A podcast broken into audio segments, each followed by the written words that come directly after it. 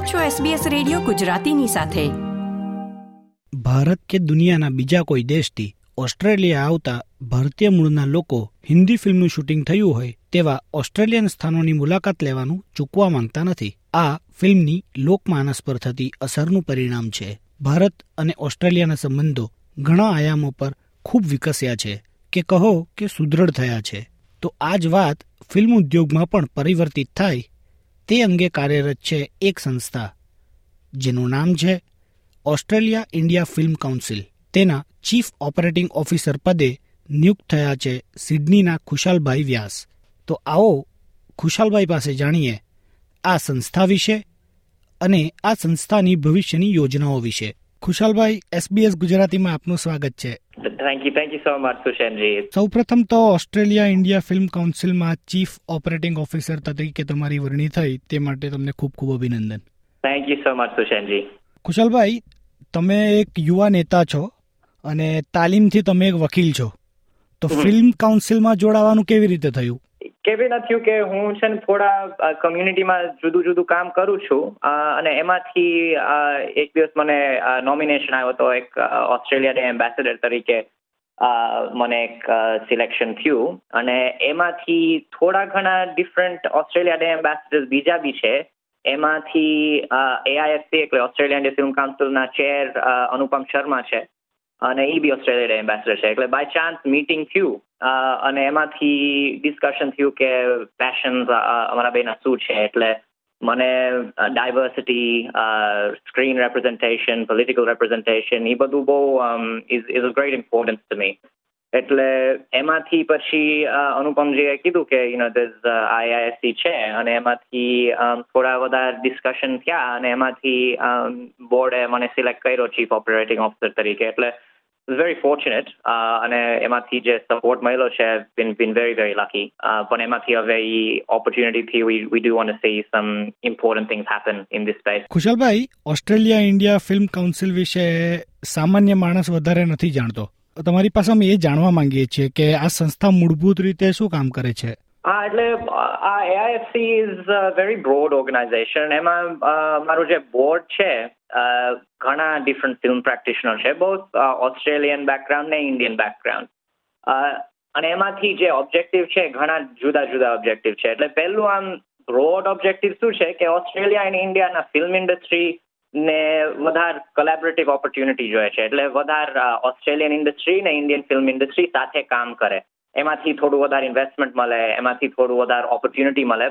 એટલે ઇન્ડિયા ને ઓસ્ટ્રેલિયામાં ફિલ્મ કલ્ચરનું બહુ આમ મોટું ઇન્ટરેસ્ટ છે.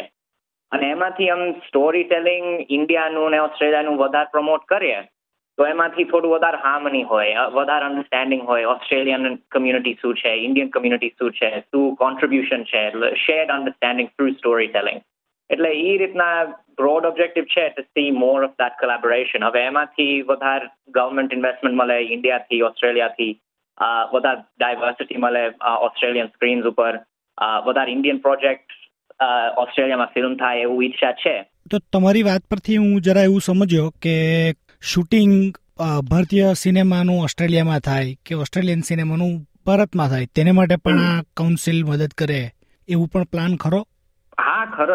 પ્લાન તો છે અને હમણાં અર્લિયર ધીસ યર એક મેમોરેન્ડમ ઓફ અન્ડરસ્ટેન્ડિંગ એટલે એમઓયુ સાઇન કર્યું એઆઈએસસી ની જોડે ટીકી which is federation of Indian chamber of commerce in India એટલે એ લોકો બી ministry of India information broadcasting ઇન્ડિયામાં એ લોકો અ, બહુ આમ દે વર્ક ક્લોઝલી ટુગેધર એટલે એ લોકો સીકીની જોડે AIC memorandum of understanding sign કર્યું છે કે બ્રોડ પ્રિન્સિપલ્સ ઓફ કઈ રીતના આમ સાથે કામ કરીએ ટુ પ્રમોટ ફર્ધર ફિલ્મ એટલે આ એક એક બે દિવસમાં તો નહીં થાય પણ જે રીતના આઈડિયા ઇઝ કે પોલિસીઝ ને બધું જે છે AIFC can assist from the Australian side કે કઈ રીતના પોલિસી ઇમ્પ્લિમેન્ટ કરીએ, કઈ રીતના સાથે કામ કરીએ, કોને કોની જોડે આમ કનેક્ટ આમ કરી શકાય, કે આ બધા ઇન્વેસ્ટમેન્ટ ને ફિલ્મ ઓપોર્ચ્યુનિટી થઈ શકે. એટલે ઇટ ઇઝ અબાઉટ ખાલી ઓસ્ટ્રેલિયામાં કામ નહીં કરવાનું, પણ ઇન્ડિયન જે મિનિસ્ટ્રીઝ ને બધું છે, એ લોકોની જોડે બી આમ સાથે ને ક્લોઝલી કામ કરવાના છે ઓવર ધ નેક્સ્ટ યર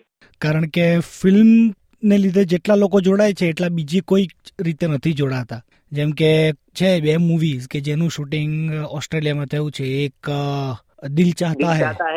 અને સલામ નમસ્તે. સલામ નમસ્તે એક બીજું હતું. તો એક સામાન્ય માણસ જેને કદાચ ઓસ્ટ્રેલિયા ક્યાં છે એ પણ ખબર નથી ઇન્ડિયામાં. તેની તરફ તમે વાત કરો કે ભાઈ હું ઓસ્ટ્રેલિયાથી આવ્યો છું.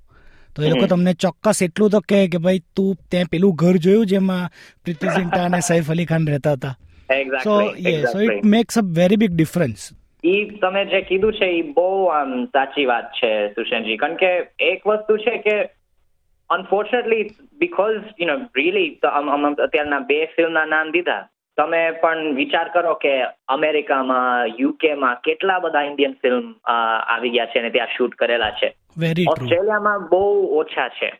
અને ઈ ઇટ ઇઝ ડિસપોઇન્ટિંગ પણ ઓલસો ઇટ ટેલ્સ અસ કે ઇન્ડિયન જે ફિલ્મ મેકરો છે એ લોકોને આમ કઈ રીતના એસિસ્ટ કરીએ કે ઓસ્ટ્રેલિયાની જોડે કઈ રીતના કામ કરાય અને કયા કયા ઓપોર્ચ્યુનિટી છે. અને ઓસ્ટ્રેલિયન બસ ઇન્ડિયન ઓરિજિન કે નોન ઇન્ડિયન ઓરિજિન બહુ ઓપોર્ચ્યુનિટી છે એમાં. In in many ways firstly in terms of film ક્રૂના જે ઇન્ડિયન જે પ્રોડક્શન છે છે ફિલ્મ ક્રૂના બધા સ્ટાફ ને બધા તો તમે ઓસ્ટ્રેલિયામાં ફિલ્મ કરો, તો ઓસ્ટ્રેલિયામાં વધારે જોબ થાય. અને તમને રિજનલ કે કાંઈ ફિલ્મ શૂટિંગ કરવાનું હોય ઓસ્ટ્રેલિયામાં કારણ કે Australia is a beautiful country તો તમે ત્યાં ફિલ્મ કરો, તો ઇવન રિજનલ એરિયાઝમાં થોડા વધારે જોબ ને ઇન્વેસ્ટમેન્ટ મળે. પછી ટુરિઝમના ઇન્ટરેસ્ટ બી વધારે થાય. કારણ કે બધા જોયે કે જો આમ સિડનીમાં અહીંયા શૂટિંગ થયું. તો જે રીતે આપણે વાત કરી કે ઇન્ડિયન ફિલ્મ્સનું શૂટિંગ ઓસ્ટ્રેલિયામાં થાય તો આવી જ રીતે એઆઈએફસી ઓસ્ટ્રેલિયન ફિલ્મ્સનું શૂટિંગ ઇન્ડિયામાં થાય તેને માટે પણ કામ કરશે? હા એ બી થાય એટલે દેટ્સ ધ ગોલ કે બે બે તરીકે આપણને કામ કરવું છે કે Indian film Australia Indian film Australia વધારે ઇન્વેસ્ટ કરે અને અહીંયા શૂટિંગ થાય. અને ફ્લિપ સાઇડમાં કઈ રીતના ઓસ્ટ્રેલિયન પ્રોજેક્ટ ઇન્ડિયામાં એ લોકોને કામ કરવું હોય તો કઈ રીતના કરાય અને કોની જોડે વાત કરાય કોની જોડે પાર્ટનરશિપ કરાય? ખુશાલભાઈ આ સંસ્થાના ચીફ ઓપરેટિંગ ઓફિસર તરીકે તમારી કામગીરી શું રહેશે? હમ એટલે ચીફ ઓપરેટિંગ ઓફિસરનું શું કામ છે કે બોર્ડ આપણું જે છે ઈ એકદમ એટલે ઘણા ફિલ્મ પ્રેક્ટિશનર્સો છે. એટલે એ લોકો they make lots of films એ લોકોનું એવરીડે નું કામ એમાં બી ચાલુ હોય. એટલે ચીફ ઓપરેટિવ ઓફિસર મારું શું કામ છે કે લોજિસ્ટિક્સ નેગોશિએશન આ MOU negotiation policies events initiatives કઈ રીતના સ્ટ્રેટેજિકલી આપણને વધારે કામ કરવું હોય આ એઆરસી સ્પેસમાં અને વધારે શું ઇનિશિયેટિવ કરવા છે ઈ મારું કામ to think about strategic vision SBS ગુજરાતીને સમય ફાળવવા માટે ધન્યવાદ ખુશાલભાઈ. અને ઓસ્ટ્રેલિયા ઇન્ડિયા ફિલ્મ કાઉન્સિલ અને તમે નવી ઊંચાઈઓ આંબો તેવી શુભેચ્છા. Thank you so much Sushantji thank you thank you very much આ પ્રકારની વધુ માહિતી મેળવવા માંગો છો? અમને સાંભળી શકશો Apple podcast Google podcast Spotify કે જ્યાં પણ તમે તમારા પોડકાસ્ટ મેળવતા હોવ.